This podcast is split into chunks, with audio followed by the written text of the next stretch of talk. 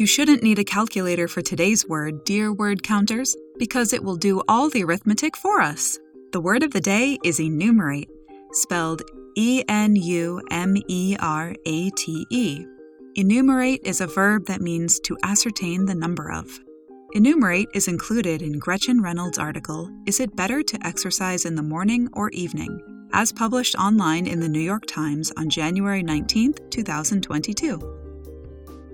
Beginning about an hour after the workouts, researchers took repeated samples from each animal's muscle, liver, heart, hypothalamus, white fat, brown fat, and blood, and used sophisticated machinery to identify and enumerate almost every molecule in those tissues related to energy usage.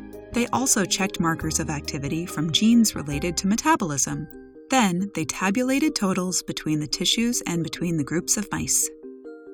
Enumerate comes from the Latin stem numer, spelled N U M E R, meaning number.